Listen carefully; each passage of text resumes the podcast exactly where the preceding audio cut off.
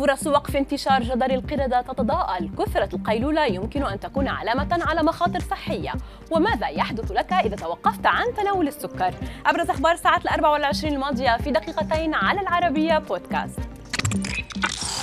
أعلن علماء يقدمون المشورة لمنظمة الصحة العالمية بشأن جدري القرود أن فرصة وقف انتشار المرض تتضاءل مع زيادة عدد الحالات، ما يثير مخاوف من أن وصول الانتشار لذروته قد يستغرق شهوراً. يأتي ذلك فيما تتوقع منظمة الصحة العالمية في أوروبا أن يصل عدد الإصابات إلى ما يزيد على 27,000 بحلول 2 أغسطس في 88 دولة.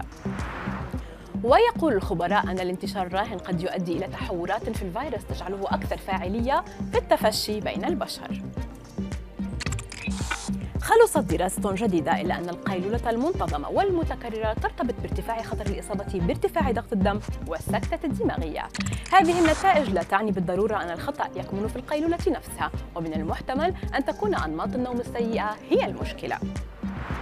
العديد من الأشخاص الذين يأخذون قيلولة قد يفعلون ذلك بسبب قلة النوم في الليل، وهو أمر مرتبط بصحة سيئة، وقد لا تكون تلك اللحظات القصيرة من الراحة أثناء النهار كافية لحمايتنا من العجز الصحي الذي يحدث نتيجة لذلك.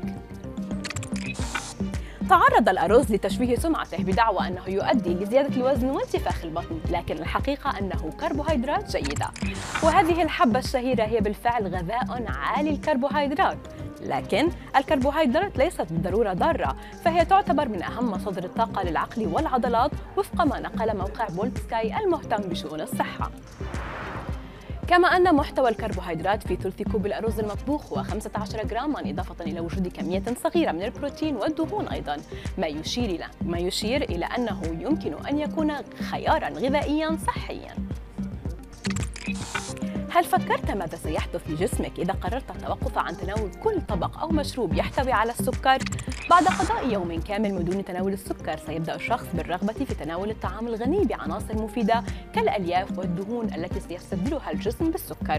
وبعد أسبوع من التوقف عن الحلويات وغيرها، ستبدأ بالشعور بمزاج جيد، وسوف تتحسن صحتك كثيرا، وسوف تكون قادرا على بذل جهد أكبر من ذي قبل.